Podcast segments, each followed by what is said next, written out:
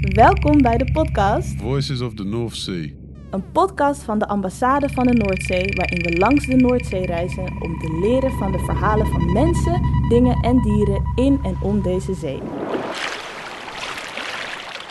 Mijn naam is Dija Kabba en ik neem jullie mee langs de reizen van radiomakers Jesper Buursink en Ellie Guerrero. In het eerste seizoen bezochten ze de Nederlandse kust. Deze is terug te luisteren op alle bekende podcastkanalen. In deze nieuwe reeks afleveringen bezoeken ze de Belgische kust met munitiedumps uit de Eerste Wereldoorlog Ah ja, daar in Knokken. Ja, ja. Dan denk ik aan ons kleinkinderen. en giftige pietermannen onder het Noordzeestrand. Die zomers zijn behoorlijk warm, kijk naar de laatste jaren. En die Pieterman vindt dat hier prima, Hij heeft dat hier heel goed naar zijn zin en komt er steeds vaker voor. Ook gaan we even terug naar de Nederlandse kust om in gesprek te gaan met enkele experts waarmee de ambassade van de Noordzee samenwerkt. Maar eerst laten we de Noordzee zelf even aan het woord. Ellie en Jesper dwalen door een bunker uit de Tweede Wereldoorlog die langzaam door het duinzand verzwolgen wordt.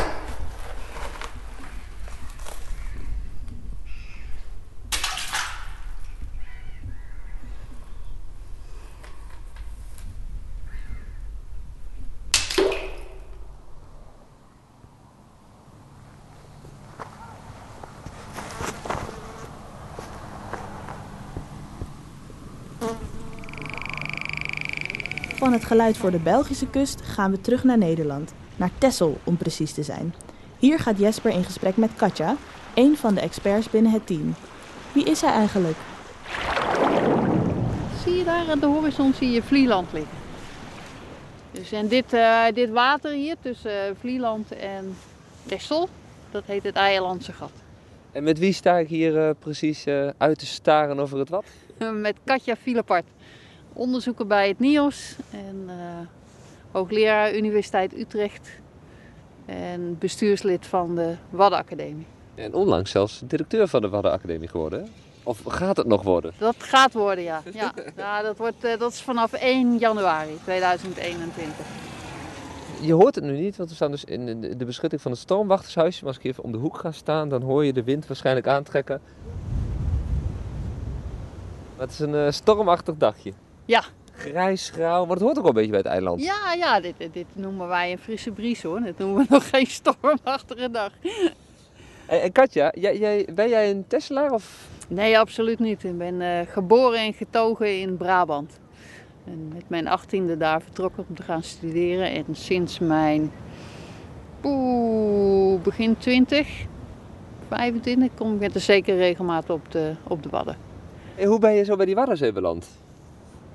Vanuit, denk ik, want hoe kom je eerst in het zout? In het zout, denk ik, mijn, eh, onze ouders, en ik heb nog een broer en een zus, die, ehm, die hadden een zeilboot. En ik denk dat het daar vandaan is gekomen. En ook op de Waddenzee gevaren, maar ook naar Engeland gevaren op een gegeven moment op de Middellandse Zee. Dus daar komt toch wel de fascinatie voor het zoute water vandaan. En, nou, mijn zus is uh, geologe en mijn broer die werkt uh, aan zeestromen bij Rijkswaterstaat. Dus dat hebben we allemaal hebben we daar wel wat van meegekregen. Heb je je ooit afgevraagd wat de vis onder water zou horen? En hoe maken ze gebruik van dit gehoor? In de casus onderwatergeluid onderzoeken we hoe en wat een vis nu precies hoort. We duiken in de belevingswereld van een vis. En sinds kort ben je ook betrokken bij, uh, bij, bij, bij, de ambassade van de Noordzee. Want daarom staan we hier voor de podcast ja. Voices of the Noordzee van de ambassade van de Noordzee. Hoe, hoe ben je daar beland? Ik ben daar gekomen door uh, twee lezingen in, in Amsterdam, waar ik Harpo het hart tegen het lijf liep. Die was daar ook bij betrokken. En we raakten aan de praat over onderwatergeluid. En zo raakte ik betrokken. Dus op een gegeven moment vroeg hij of ik misschien mee wilde doen aan een, uh, aan een project hè, waar jij zelf in zit. En uh, Xandra zit erin met z'n drieën. Om de, de casus onderwatergeluid om die te gaan bestuderen vanuit onze belangstelling, verschillende belangstellingen, verschillende expertise. Ja, want ik, ik sta hier met een grote microfoon in mijn hand, dus mij is wel meteen duidelijk dat het over audio gaat. Ik neem ja. nu ook op, het geluid. Maar hoe, hoe is dat voor jou dan, die casus onderwatergeluid? Hoe ben je daar bij beland? Dat had ook weer te maken met daarvoor raakte ik meer en meer betrokken bij uh, vis, vismigratie, migrerende vis moet ik eigenlijk zeggen. En daarom is het ook wel interessant dat hij hier bij zo'n zeegat staat. Want ergens komt al die vis die komt door al die zeegaten naar binnen in de Waddenzee. En dan praten we over vis die bijvoorbeeld uh, hoog in de rivieren wil, uh, wil, wil paaien. En dan was al, ja, dan op een gegeven moment, hè, we kijken nu over het water. We zien eigenlijk een, een beetje groenige, groenige kleur. Maar dat kan natuurlijk niet zo zijn. Je ziet ook wel een zandbank daar al een beetje boven water. Als je heel goed kijkt, zie je denk ik ook zeehonden erop liggen. Ik zie wel wat zwarte vlekjes aan het midden, ja. Ja, ja, dat, zou, dat zou heel goed zeehonden kunnen zijn. Maar het water lijkt toch hè, vrij eenvormig van kleur. Maar dat kan natuurlijk niet zo zijn. Daar moet, dat, daar, moet een, daar moet een kaart liggen. Daar moet een wegenkaart liggen. En dan is de vraag, wat is de wegenkaart? Hoe ziet de vis de wegenkaart die hij nodig heeft om van A naar B te komen zonder al te veel uh, verlies van, uh, van tijd. Want dat is ook verlies van energie en dat heeft hij ergens anders voor nodig. Dus zo, zo raakte ik via migrerende vissen. En dan, nou ja, dan, waar denk je dan aan? Als het, uh, dan denk je aan het zoete water wat uit rivieren komt. Wat een soort smaakspoor moet geven. Je denkt aan zicht. vissen hebben ook ogen. Maar je denkt, ja, dat, begrijp ik dan nog niet helemaal. Hoe ze dat dan zien. Ja, je hebt natuurlijk troebele plekken en meer heldere plekken in de Waddenzee. En al pratend met de Harpo kwamen we ook, ja, geluid. Zou geluid ook nog iets, zou dat ook onderdeel zijn van de wegenkaart van de, van de vissen? Onmiddels geluid hun weg, bijvoorbeeld naar de Saragossa-zee, van de paling of zo te vinden? Ja, ja of misschien uh, om weg te blijven van een kust waar je veel branding hebt. Of, nou ja, een, een, een van de vragen. En dan denk ik, ja, jee, hoe, hoe, hoe begin je daaraan? En een van de vragen dat had ook weer te maken, want je, ja, je hoort, dus, je hoort ook heel veel, hè, heel veel verhalen van uh, mensen, heel fascinerend. En een van wat ik gehoord had was van, van vissers die zeiden ja, een, een, uh, als wij naar buiten gaan vlak voor een storm, dan vangen we niks meer, want alles is weg, alles is verdwenen. En dan denk je, goh, hoe zou dat dan eigenlijk zijn? Zouden vissen een storm kunnen horen naderen? Dat was toen op een gegeven moment dat ik dacht, nou, dat zou ik wel eens, daar zou ik wel eens meer van willen weten. En wat weten we eigenlijk dan van vissen en horen? Wat we weten van vissen en horen is dat ze behoorlijk investeren in, in, in een gehoor. Dat is niet een nietig orgaantje ergens ver weg verstopt. Maar ze hebben echt hele gehoororganen. Een beetje hetzelfde, hetzelfde als ons, met drie, drie, drie buizen. En wat zij ook hebben, de meeste vissen, zijn gehoorsteentjes. Dat weten we ook.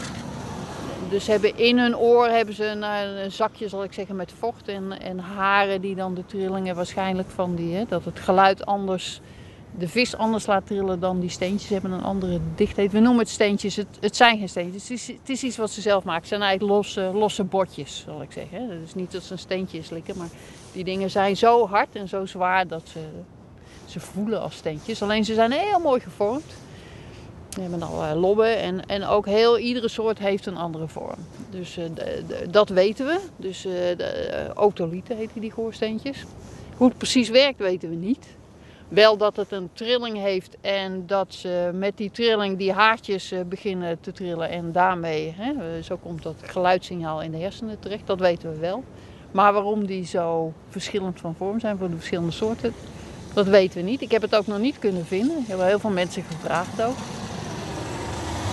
Dan heb je nog een aantal vissen die hebben een zogenaamde zwemblaas. Eigenlijk een, eh, een blaas gevuld met lucht, meer of minder lucht. Afhankelijk van eh, hoe diep ze willen zitten in, in het water. Eh, en dat werkt ook als een trommel. hè. Het is eigenlijk een soort trommelvlies. Dus daar, eh, als je geluid hebt, begint die zwemblaas te trillen. En daarmee het gehoorsteentje en daarmee horen ze ook. Je het geluid van op een ballon slaan of zo? Ja, ja, ja, daar lijkt het echt heel erg op. Dus echt een geluidsversterker. Eh, dan heb je nog vissen die hebben een heel klein eh, orgaantje nog tussen de, nou, ook een soort botje wat ze hebben tussen die zwemblaas en, de, en, het, en het binnenoor zal ik het maar noemen. Eh, dat is weer een andere categorie. En al die categorieën die hebben, die horen dus iets verschillends. Ze hebben voor een deel een overlap wat ze horen. En dan bedoel ik de frequentie. Kunnen ze hoge geluiden, kunnen ze lage geluiden horen. Nou, de meeste vissen, voor zover ik nu weet, die horen wel de lagere geluiden. 100, 100 hertz, 100, 500 hertz. Maar juist die vissen met al die extra eh, toeters en bellen, die, eh, die kunnen ook hogere geluiden horen. En die, hebben, die zijn soms ook gevoeliger juist voor die, eh, voor die geluiden. Dus ze horen, wij horen ongeveer hetzelfde. Ook natuurlijk niet, maar subtiel. Maar binnen vissen heb je echt groepen die andere dingen. Voor een deel overlap in het gehoor, maar ook ze horen meer dan anderen. Dus er is eigenlijk best wel veel bekend van wat vissen horen, toch? In die zin is dat eh, is voor, is voor een aantal vissen is dat eh, onderzocht. Ja, wat vissen kunnen horen. Of hoe ze horen eigenlijk. hoe ze horen, ja. Dus wat ze kunnen horen, maar niet wat ze horen. En Dat is, eh, dat is dan het volgende. Wat horen ze dan? Wat, wat, want aan de ene kant heb je de vis als een soort ontvanger van geluid. Nou, daar weten we het een. En hoe die ontvanger werkt, ongeveer. Behalve het raadsel van die gehoorsteentjes nog niet, maar de ontvanger. Maar wat voor geluid heb je eigenlijk onder water? En dan heb je twee dingen. Je hebt dan eh, natuurlijk geluid, het water wat langs de zeebodem schuurt. Het water wat wordt opgeklopt door golven. eh, regen die op het wateroppervlak inslaat. Dat zijn allemaal de laten we, natuurlijke geluiden. En er komt ook steeds meer en meer belangstelling voor de geluiden die wij als mens daar bovenop leggen. Ja, want we weten natuurlijk heel goed wat wij boven water hè, horen als mens. Maar eh, onder water is misschien dus wat onbekender, zeg jij. Nou, er komt al steeds meer onderzoek naar, omdat we steeds meer doorkrijgen dat we daar toch wel heel veel aan toevoegen. Dat is een niet te verwaarlozen extra geluid wat wij aan de onderwater eh, soundscape, zoals we dat noemen, het onderwaterlandschap van geluid toevoegen. In een eerdere aflevering van Voice of the North Sea zijn we natuurlijk met Niels Kinneging van Rijkswaterstaat en met Roland Snoek zijn we Ja. toen eh, op de boot van Rijkswaterstaat hebben we over de Jomopans onderzoek gehad. Maar dat, dat is uiteindelijk ook weer de basis geworden voor deze casus, hè? Ja, ja, zeker. Dus dat is echt fantastisch. Want toen bleek inderdaad dat eh, Nederland eh, ook trekker is. Dus Niels is eh, trekker van een heel groot Europees project. Waar dus in allerlei plekken in de Noordzee hangen hydrofoons. En die pakken niet één frequentie, die pakken een hele brede range. Dus dan kunnen we nu eigenlijk voor het eerst dat, dat landschap heel goed tekenen. Door ook al die informatie aan elkaar te koppelen. Dus niet één punt, maar allemaal verschillende punten. Oké, maar nu ben ik wel nieuwsgierig naar wat dit geluid dan precies is. We gaan heel even luisteren naar wat Jomopans opnames.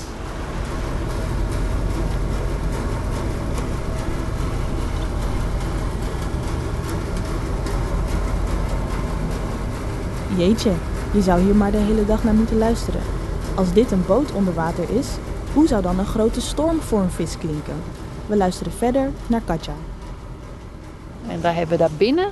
Binnen die gegevens denk ik, ja, welke gegevens eh, vinden, we, vinden we dan interessant? Alle gegevens zijn interessant. Maar we hebben nu gekozen voor de periode dat die, die, die hele sterke storm, Kiara heette die, begin februari, over Noordwest-Europa raaste. Ja, want jij bent echt, jij bent echt specifiek gaan luisteren naar eh, wat de invloed is, of wat, wat eigenlijk die vis hoort misschien Ja. als er een storm aankomt. Ja, dat, eh, dat, ik dacht, eh, dat krijg je dan meer geluid onder water. Je verwacht het wel. Ik ben, ik ben eerst gaan lezen natuurlijk. Hè. Dus van de zomer heb ik een beetje de literatuur bijgelezen. Ik heb ook deskundigen gevraagd van nou, welke artikelen moet ik gewoon gelezen hebben. Om een beetje hierin thuis te raken in deze materie. Ja, toen dacht ik, nou oké, wat, wat, wat zou de vis van zo'n storm kunnen horen? En de theorie zegt dat hoe harder het waait, hoe meer herrie onder water. Wat je niet zal verbazen, want je hebt natuurlijk de golven, de regen, de, de bliksem. Maar er waren ook mensen die zeiden, nou ja, dat hoef je helemaal niet te doen, joh. Dat, eh, dat, je gaat die storm niet horen. En dacht ik, hoezo ga je die niet horen? Oh, je wordt gebeld. Ja. Ik zal even, even kijken wie het is en dan zet ik hem uit. Zo, het is nog steeds werktijd. Hè? Ja, ja, ja, precies. Je krijgt inderdaad meer geluid bij storm, dat, dat is een feit. Maar waarschijnlijk hoor je die verschillen tussen windstil en, eh, en windkracht 8, 9, 10... hoor je niet uit boven de herrie van de scheepvaart. Dus dat was eigenlijk meteen een conclusie die je ook eigenlijk in de jonge pans opnames wel kan terughoren als je terugluistert. Dat er enorm veel boten en enorm veel menselijk geluid is hè, onder water. Dat was ook een van de belangrijkste motivaties van Jomapans, om dat goed in kaart te brengen. Ze hebben ook kaartjes gemaakt en je, op, eh, op basis van de geluidsvername. Je ziet gewoon die scheepvaartroutes, die, eh, die zijn uitgetekend. Heeft, heeft de visserman trouwens een theorie? Want je zei de visser zegt van de vis verdwijnt als er storm komt. Niet, niet een, het is wel een waarneming, maar ik heb daar geen verklaring bij gehoord. Van, eh, hoe zou dat eh, kunnen? Dus een, ja, en een van de dingen waar je dan zelf aan dacht was, ik dacht, nou ja, druk, je hebt altijd drukverschillen. Je krijgt altijd een lage drukgebied. maar toen dacht ik, ja, maar ja, de druk is al zo variabel door de diepte waarop je zit en of je nou laag of hoog water hebt. Druk leek me niet de meest waarschijnlijk. Dus vandaar dat ik dacht, nou, misschien is het dan wel eh, geluid. Katja houdt zich als marine-ecoloog niet alleen bezig met onderwatergeluid, maar ook met kokkels. Door verzilting is landbouw in kustgebieden moeilijk. Kokkelteelt zou een goed alternatief kunnen zijn. We staan hier ook pal naast een eh, eh, gebied waar we ook net een onderzoek hebben afgerond. Ik zie een bord staan, onderzoekslocatie Binnendijkse kokkelteelt, is dat het? Ja, dat is het. Ja, Want ja. daar ben je ook bij betrokken. ja, ja, ja, ja. Je, ziet daar, eh, je ziet er ook een NIOS eh, logo. Wat we hier hebben gedaan is, dus het gebied van Staatsbosbeheer.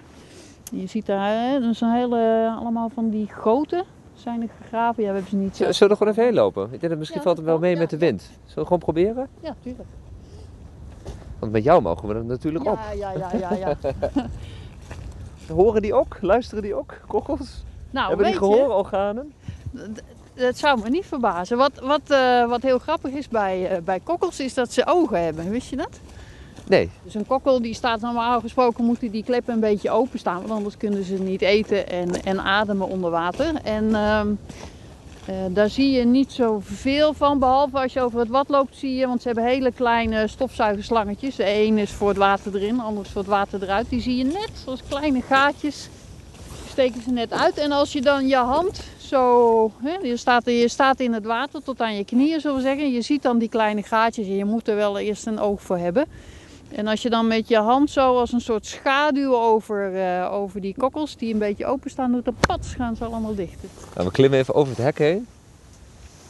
Ja, want jij bent in die zin ook echt een... een nee, met Nios... Op, over het hek. Ja, ja, ja. Dus betrokken bij verschillende onderzoeken. Ik bekijk nu of een soort... Ja, allemaal kokkelbedden, hoe moet ik het noemen, uit. Ja, ja, ja, stroomgoten.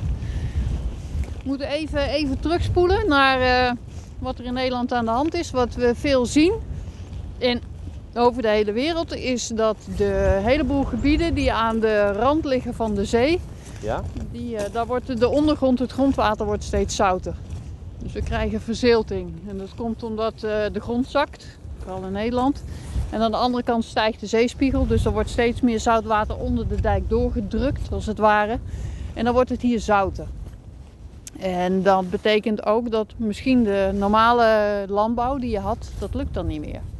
Dus dan is het idee, kun je iets anders doen met die verziltende gronden. En dit is een testlocatie hoor, dit is geen commerciële locatie, maar een testlocatie.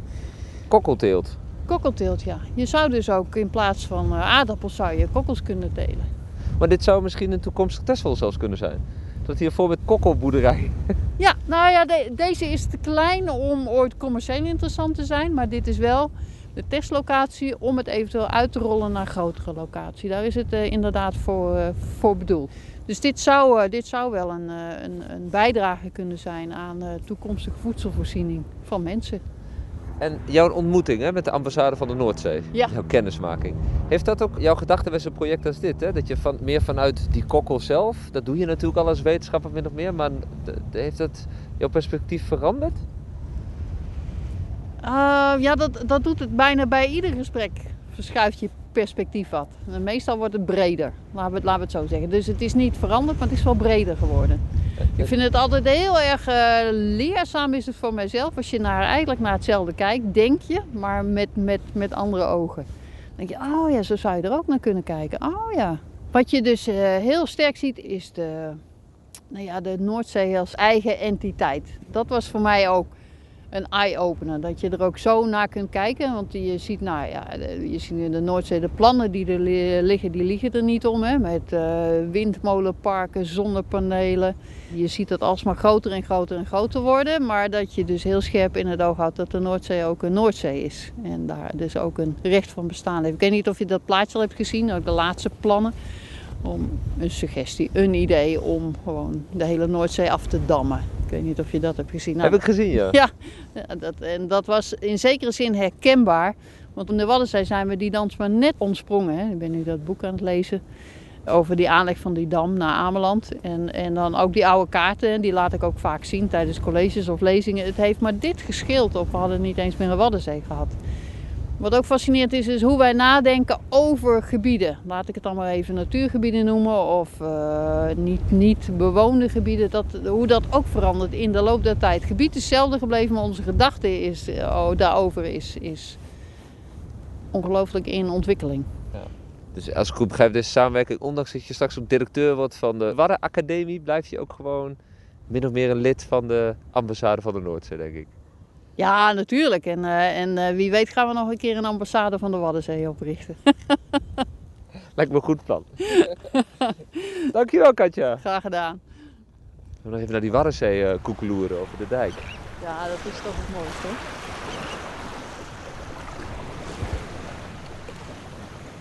Wat horen we? Grote sterren volgens mij. Die zijn dus een beetje weg, maar...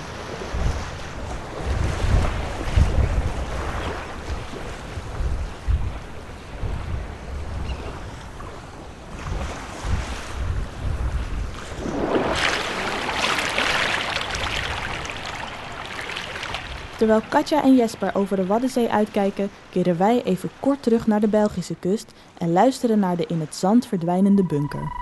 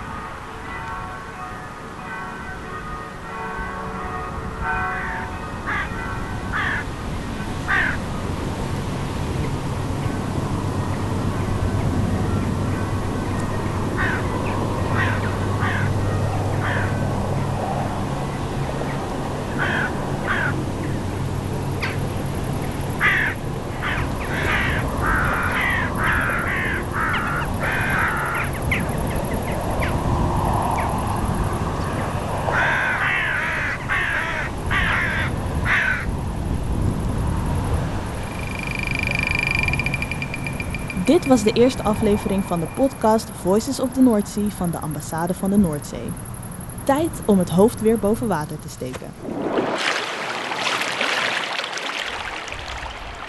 In de volgende aflevering gaan we op zoek naar een onzichtbare munitiedump uit de Eerste Wereldoorlog net voor de kust van België.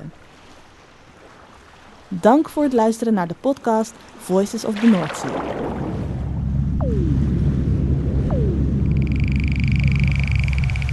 Regie, opnames en mixage Jesper Buursink en Ellie Guerrero. Co-regie en bumpers Harpo het Hart. Presentatie ikzelf, Dija Kaba. En met speciale dank aan Katja Filepart. Voor meer informatie bezoek www.ambassadevandenoordzee.nl